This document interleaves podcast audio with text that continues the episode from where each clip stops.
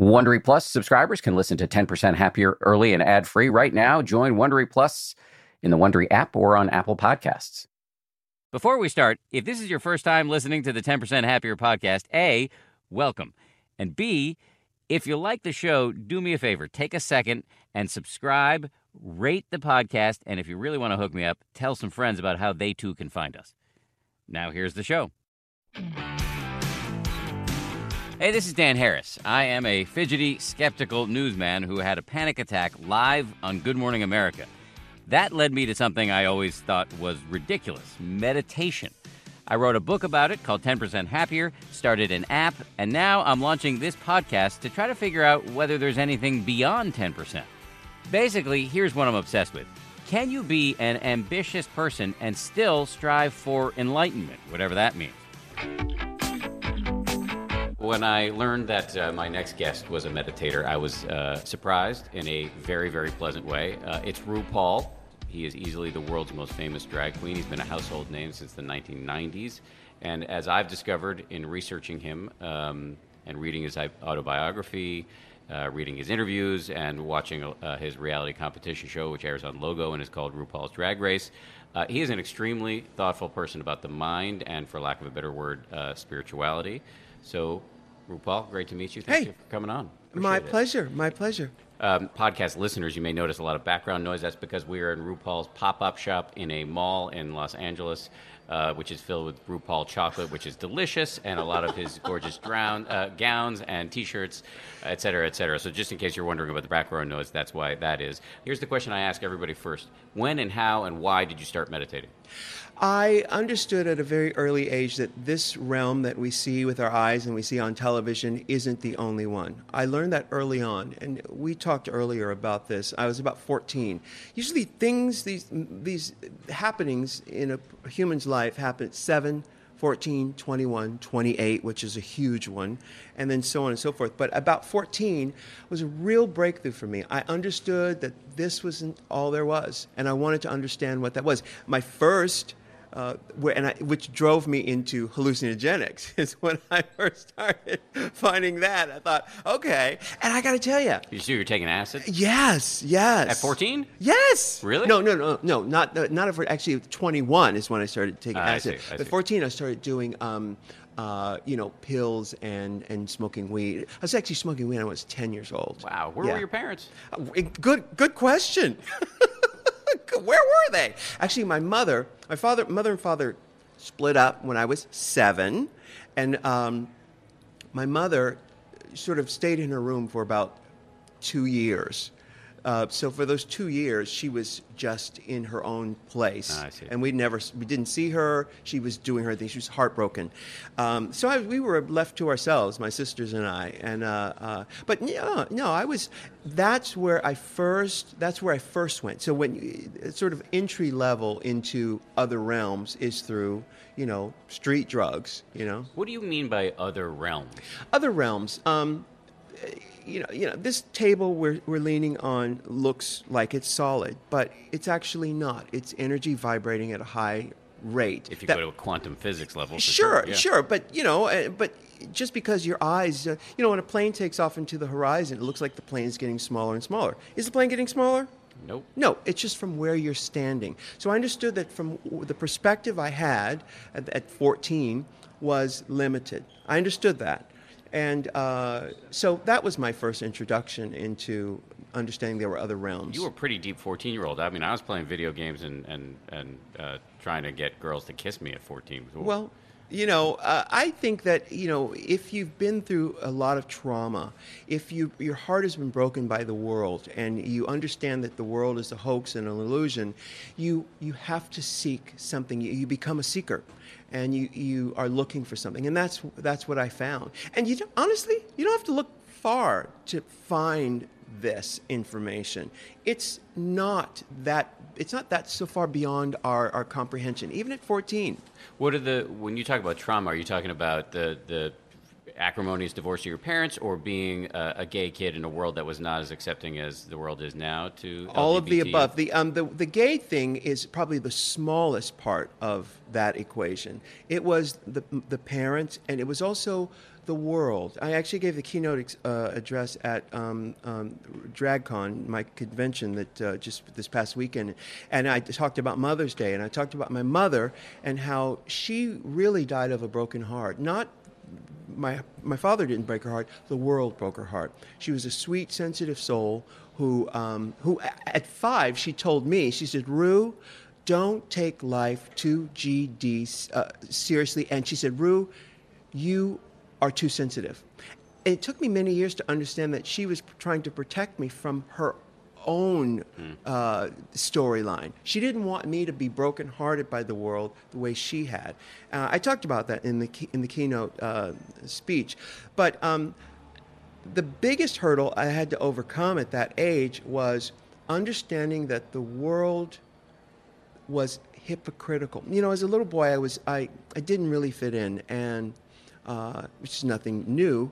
But I, I, knew I was smart enough to figure out what what it would take for me to fit in. So I studied our society. I studied what everybody was doing so I could figure out how to make it work. Mm-hmm. Well, I studied it, and the, the information I got back from my, my findings was that it is BS. It's all an illusion. It's hypocritical. It doesn't have, um, there isn't a standard, it's all superficial. So, no, thank you, ma'am. I want nothing to do with your fitting in. So, I, I found a place for myself outside of society. And at 12, I remember watching Monty Python on PBS in San Diego, and I thought, there's my tribe. That's it. The irreverence, the people who are making fun of, of uh, identity, uh, just in drag. They're out of drag. They make fun of. They're making fun of the Bible. They're making fun of religion. They're making fun of everything.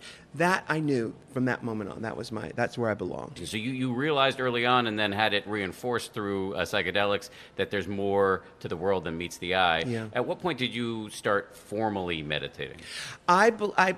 The, I started formally meditating at 28. There goes those sevens again. Um, it was a really, really, really dark, dark period for me. Dark. I was 28.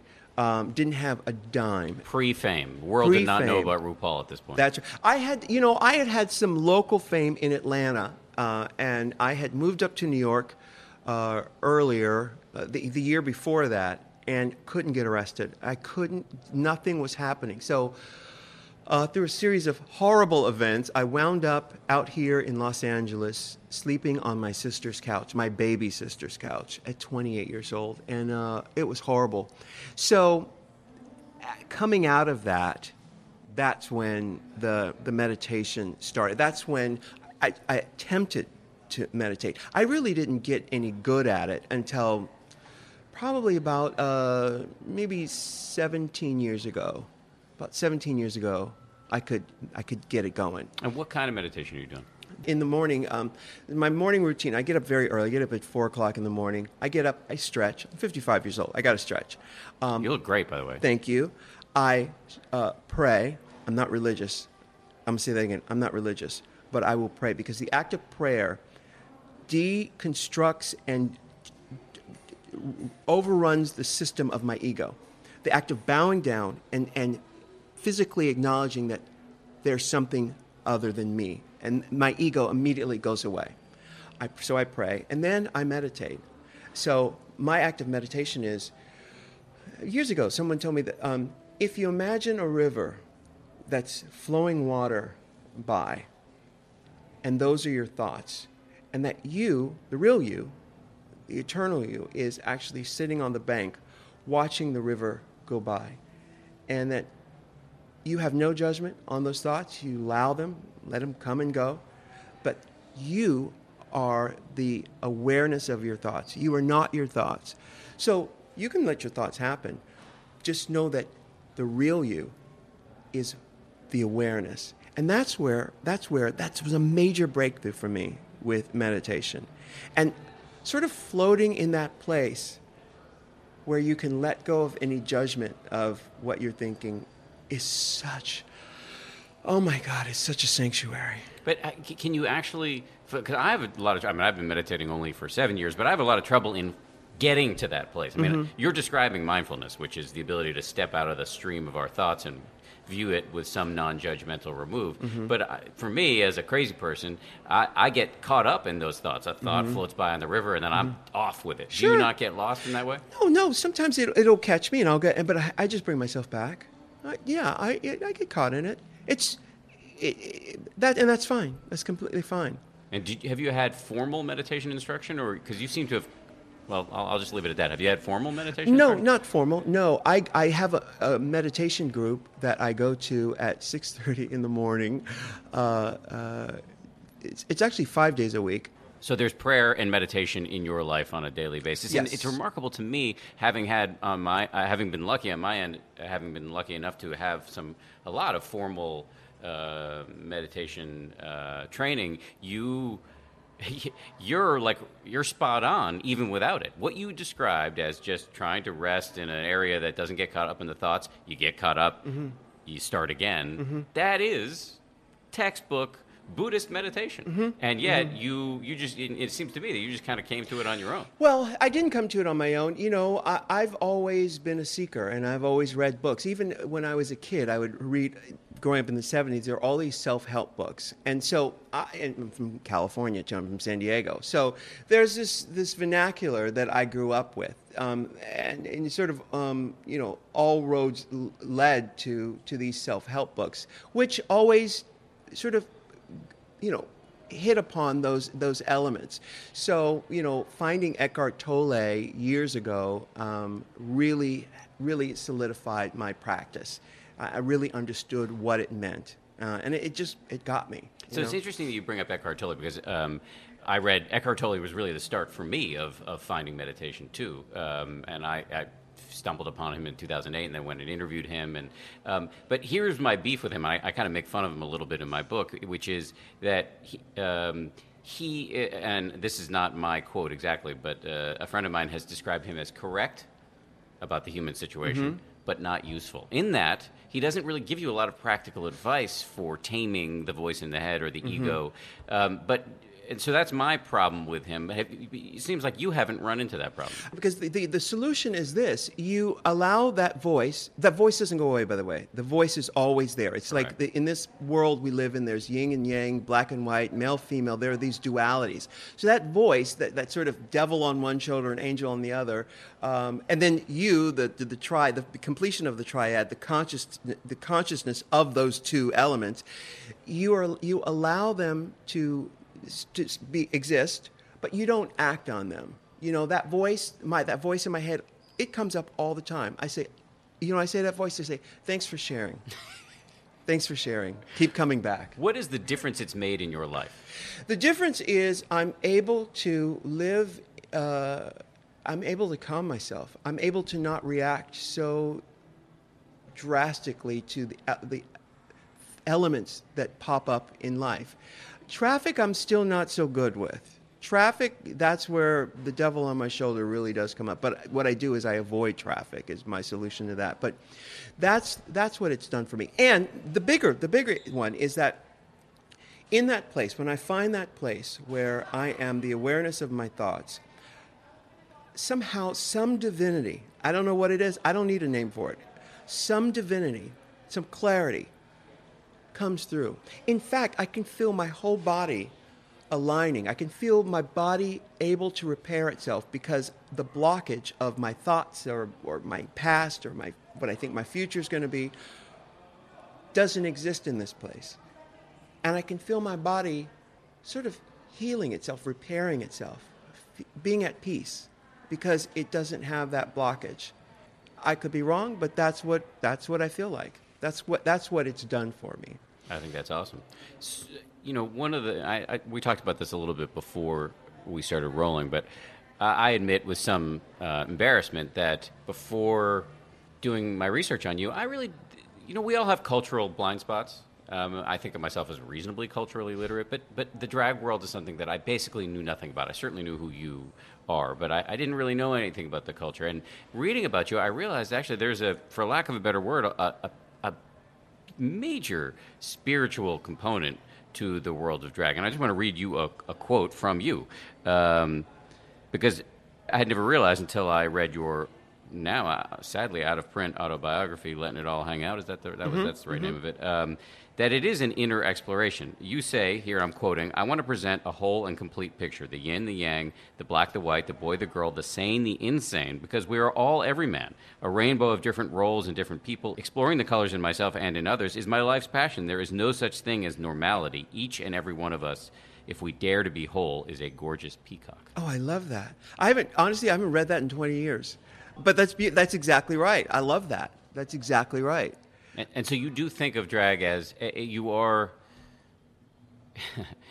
you, you, you've. I, will I'll read some more quotes about this, but you are uh, really getting at the mystery of identity. Yeah, absolutely. Yeah, I, again, when I was 14 and I realized that it was all a hoax, then it, that allowed me. That revelation allowed me to have fun with it, and and uh, uh, you know the, the lesson I got from from people w- was that life is not to be taken serious. And that gave me the, the license to just have fun, play with all the colors. There are no rules. And you will be unchanged. After this body is gone, who you really are is unchanged.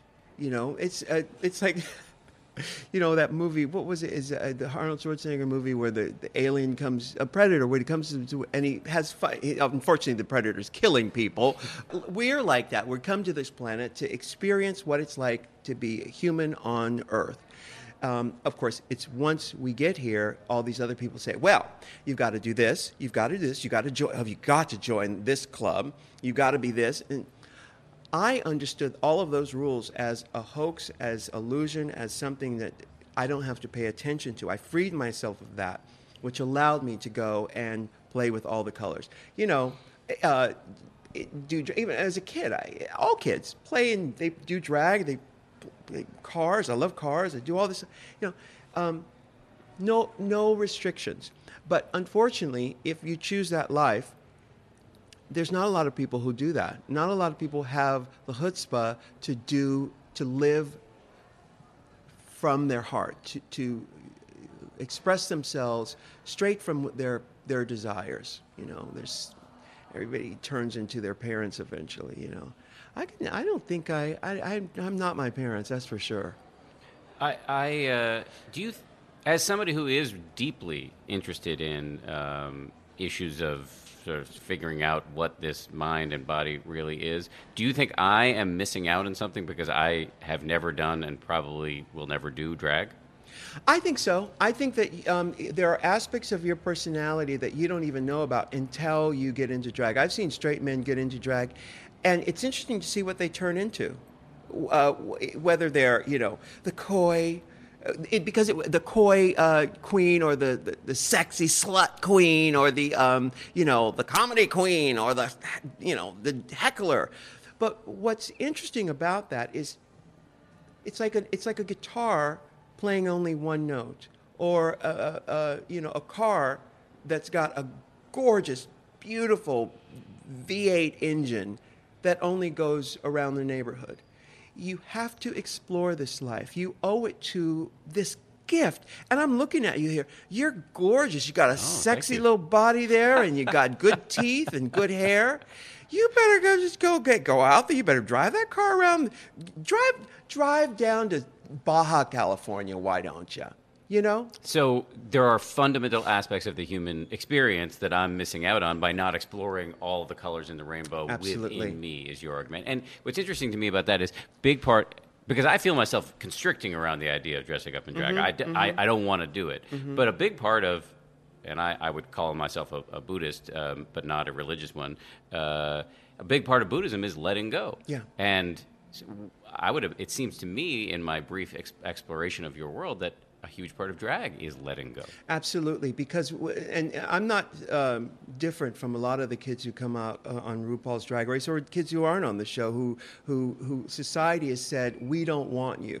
Once that happens, then you, these pe- people are able to explore other avenues and make a place for themselves, and they come to this discovery on their own because they've been cast out. You know, and so. Um, uh, you know, I, I, I think it's it's so important to do it. It's it's almost a, gift. It was it's it was a blessing for me to be cast out of society, and then you know.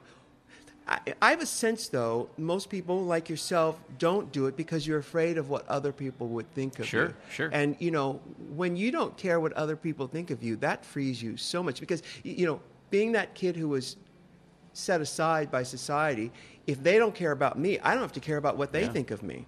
So I'm free to do whatever I want. And you know, if you're if you're afraid of what your mother or your rabbi or your the people in the ne- neighborhood are going to say about you, you won't do it. This may be worth nothing just because it's my opinion, but I will say, just having spent the past hour in your presence, you seem pretty free. I, I could be more free. I, I am pretty free, but I could be more free. You know, um, I am not that free. You know, um, in my I've been with this man for 22 years, but you know when Your I boyfriend. was yeah, Yeah, yeah. when I was um, you know in the clubs and hanging out, I was people still scared me on an intimate level because being that intimate with people um, scared me, and it's still scary because people are people are um, effing crazy, you know. And and also uh, we talked about this living in New York. Uh, I still live there. I live here in New York, L.A. and New York. I'm a very sensitive person. I've had to be very. My mother was right. I had to be very careful about it because the people I'm around, I take on their energy. I'm a medium, and I have to be careful of who I allow. You know, and and my persona in the media or whatever, even with you, you know, I, I'm I, I can protect myself with my persona, but the truth, my real self, I'm very very sensitive and, and I'm an introvert. So I said all that to say I'm a free person, but I, I wasn't very free in terms of um, like being intimate with people when I was a kid. You think you've gotten better? Um, uh, probably not. With George, you know, um, you know, he 22. You know, I can be myself with him, but um, it's been very few people I feel like I could do that with. This show is brought to you by BetterHelp. I got to tell you, I feel so much better when I talk about my anxiety instead of keeping it bottled up. There's an expression that I first heard from the great researcher and also Zen practitioner Robert Waldinger never worry alone. Our temptation many times is to keep it bottled up, but the data really show that the people who do the best in life, who live the longest and are the happiest, have strong relationships with people with whom they can talk about whatever's going on in their lives. And for me, therapy is part of that. If you're thinking of starting therapy, you might give BetterHelp a try. It's entirely online, designed to be convenient, flexible, and suited to your schedule. Get it off your chest with BetterHelp. Visit betterhelp.com slash happier today to get 10% off your first month. That's betterhelp, H-E-L-P dot com slash happier.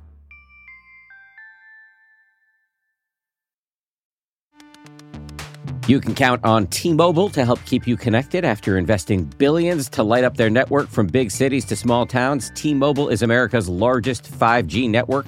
Plus, when you switch to T-Mobile, families and small businesses can save up to 20% versus Verizon and AT&T. Visit your neighborhood store or T-Mobile.com to switch. Plan savings with T-Mobile. Third line free on essentials via monthly bill credits versus comparable available plans. Plan features may vary. Credits stop if you cancel or change plans.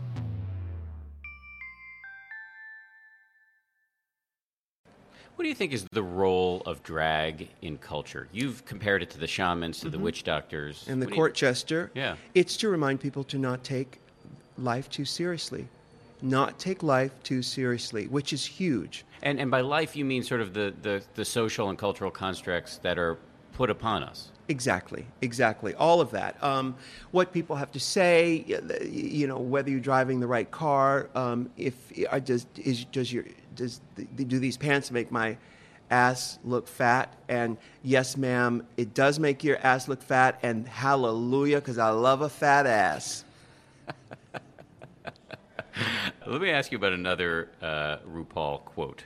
Um, we, I, I talk a lot in, in my in this podcast and in, in my book about uh, kindness, not in the sort of empty platitude Right. sense of the term, but as, as a skill that you can develop. And Mm-hmm. you actually have a great quote about it. You said, Being kind illustrates the highest level of consciousness and deliberate optimism. Mm-hmm. Being kind says, I know the material world is an illusion, and I choose to recognize the beauty, innocence, and the source in everyone. Oh my God, I haven't heard that in years. Um, am I, I'm tearing up. My, am I, hearing that, it, you know, it's. I, I haven't read this book since I wrote it. I, I, read it then, but I haven't read it since. Um, that's beautiful because it's it's the same as, as the Pollyanna. Um, people thought that Pollyanna was just a dummy because she didn't see the darkness. She saw the darkness. She knows she knows it very well. In um, um, but she chose to see the beauty in a situation. Um, uh, the child of God is innocent. Um, you know, is in the Night of the Iguana, the Tennessee Williams play. Uh, I know the movie. I've never seen the play. There's a a scene where Deborah Kerr um, calms uh, Richard Burton's character, who's who's going to commit suicide, and she ties him up and gives gives him some tea that calms him down. And he asks her, "Wha- "How is it that you know so much about the dark night of the soul?" And she says, "Oh, I know. I call it the blue devil. I've been there." And she turns away from him and heads towards the camera. I'm getting choked up thinking about it. And she um, she says, um, "the the way that you overcome that dark night is you persevere.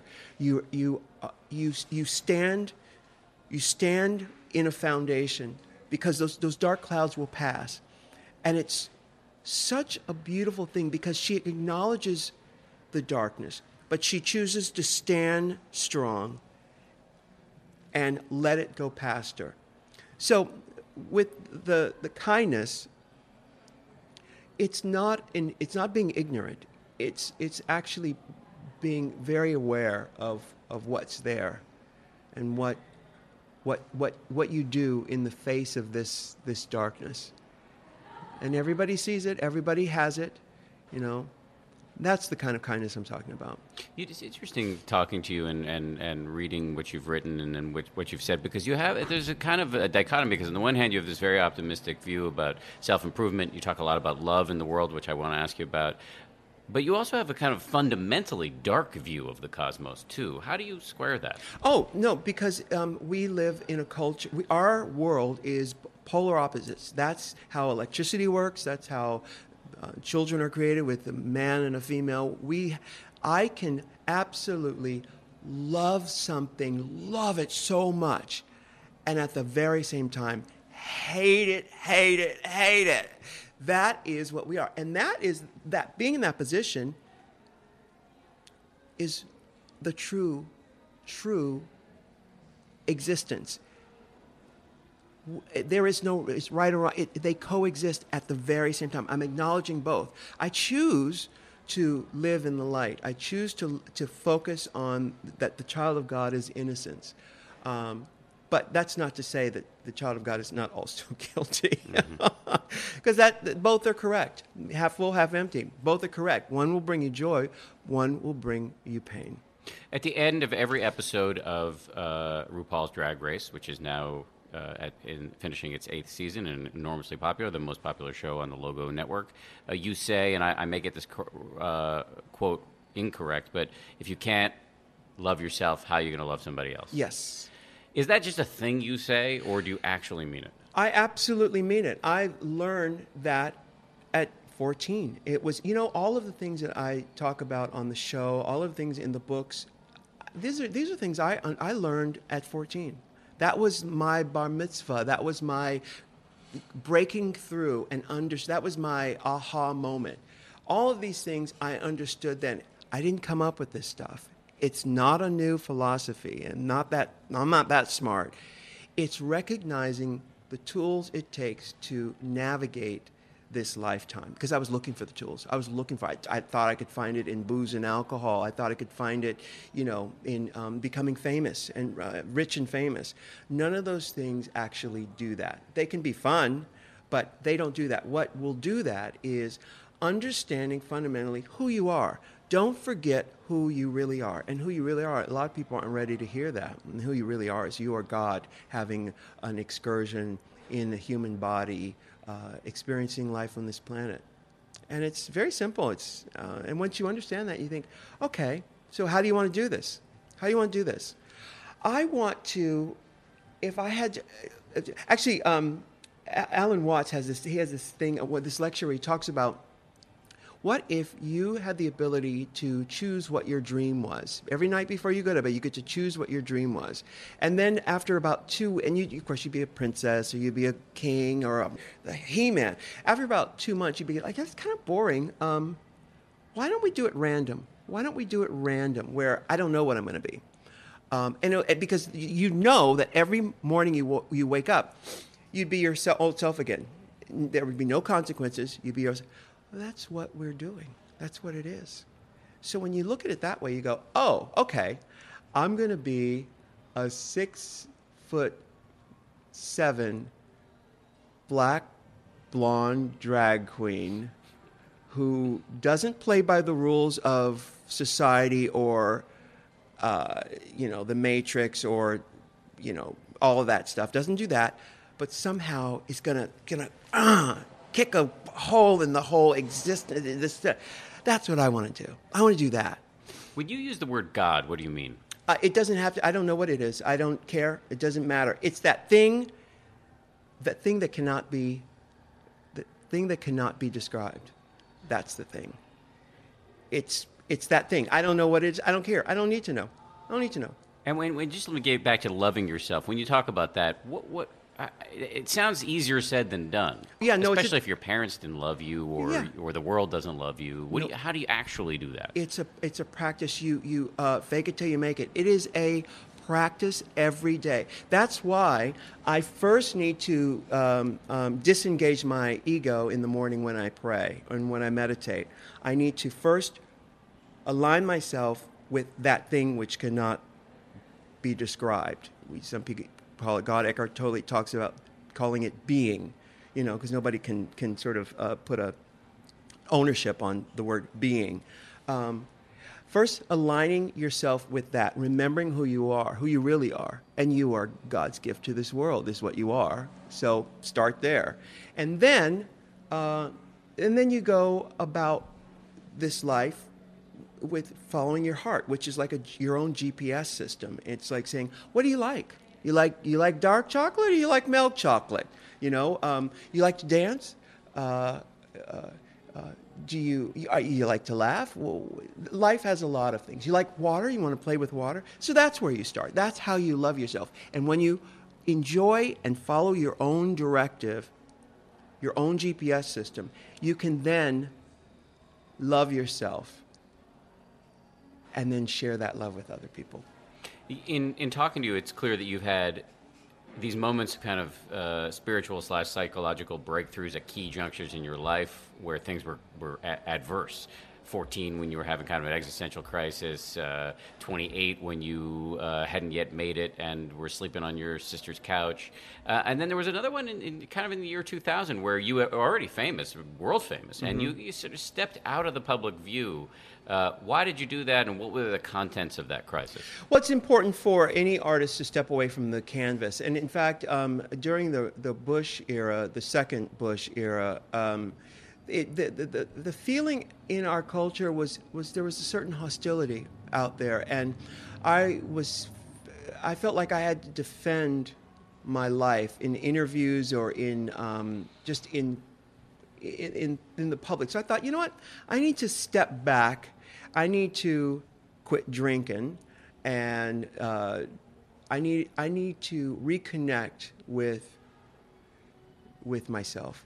And I I moved out here. I still had the place in New York, but I moved to L.A. and I had parties, bar- bar- daytime parties. Um, I did quit drinking and doing drugs, and um, got to know my nieces and nephews, and um, uh, just got to see myself again because I, I am ambitious and I for those whole all those all those years I hit the big time and I worked I just worked all the time so I needed to do that and um, in fact uh, George and I um, um, had a little meltdown of our relationship um, and of course we've repaired it now but um, all of those things happened and, and looking back I realized I needed to do that to understand why I do what I do. In fact, up until that point, my thinking was if I got rich and famous, that will fill that hole, that void in my life. Well, of course, at the end of, uh, you know, when I, I realized that that wasn't the case.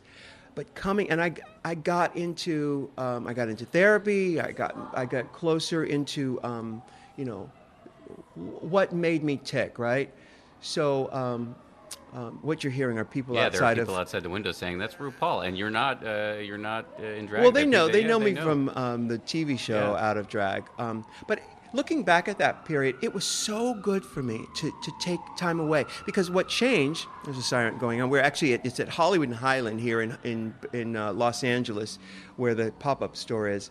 Um, so good for me to do that because when I came back, my motivation had to do with love and music and laughter. Before, when I got when I wanted to become famous, I kind of wanted my father's approval. I really did. But I understood after many years that he couldn't see me. He couldn't see me even if there was no way. He, it wasn't possible for Is, him to is see he me. around still? No, he's he's dead. He's, Did- both did- my parents are dead. Did you ever get his approval? Um, you know, when you when you make a lot of money, uh, all sins are forgiven. Yeah. You know, That's not real approval. that's not real approval. No, it's not. It's not. And I really understood that he was a fig- figment of my imagination. I have a vast imagination, so I imagine that his betrayal of me, his um, abandonment of me, He left the home when you were seven or something. Seven, yeah. But he, he was really never there.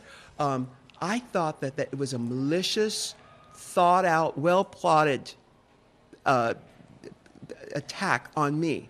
It wasn't. It had nothing to do with me. So it took that time away to understand that. So when I did come back, I actually I came back with a, a movie called Starrbooty. Don't watch it. It's it's a totally rated X. It's a sort of John Waters movie that I produced and starred in. Um, it's fabulous, but by the way, um, uh, I came back with that. I did a I start I came back in 04 with a radio uh, morning drive radio in at WNEW in New York, and uh, yeah, and and then and all of those things led to Drag Race. Uh, RuPaul, you're a fascinating dude. I, it's been I've learned a lot from you. Uh, as we wind down here, any words of wisdom you want to share with uh, either me or the audience? Yeah, the, here's some words of wisdom. Don't wear high heels in soggy grass. It's a bad, bad idea. Okay. All right. Yeah. Duly noted. Yeah. Anything else that I should know? Well, you know, it's important to live. your life. I know that you're af- you're afraid of drag. I don't wonder if it's if it's more that you're afraid of what your wife will think and your children, or if it's that you'll love it so much you won't come back. I don't know. I don't know. I, I feel like it's the former, but I, I don't want to be closed minded and say it's not the latter. I, I feel like it's the former. Oh my God! Could you imagine you not coming back? Uh, that would require some pretty drastic changes in my life. No, or not, Or not. or I- not. I get- well, it would certainly be a negotiation with my wife. Well, no, no. Listen, it's the 21st century. You know, maybe she could do it too. Maybe it's a drag family. You know, drag family that's uh, family that drags together is a family that slays together. All right. Okay. I- I'll go home and discuss this with Bianca and see how it flies. I'll let you know. I'll send you an email. Or maybe I'll advise her never to listen to this particular podcast.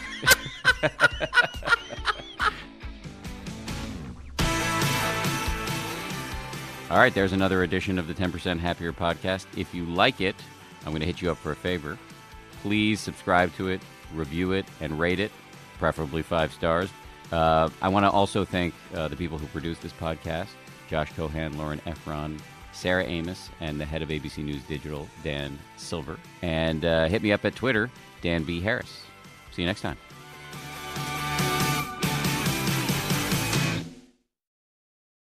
If you like 10% Happier, and I hope you do, uh, you can listen early and ad free right now by joining Wondery Plus in the Wondery app or on Apple Podcasts. Prime members can listen ad free on Amazon Music.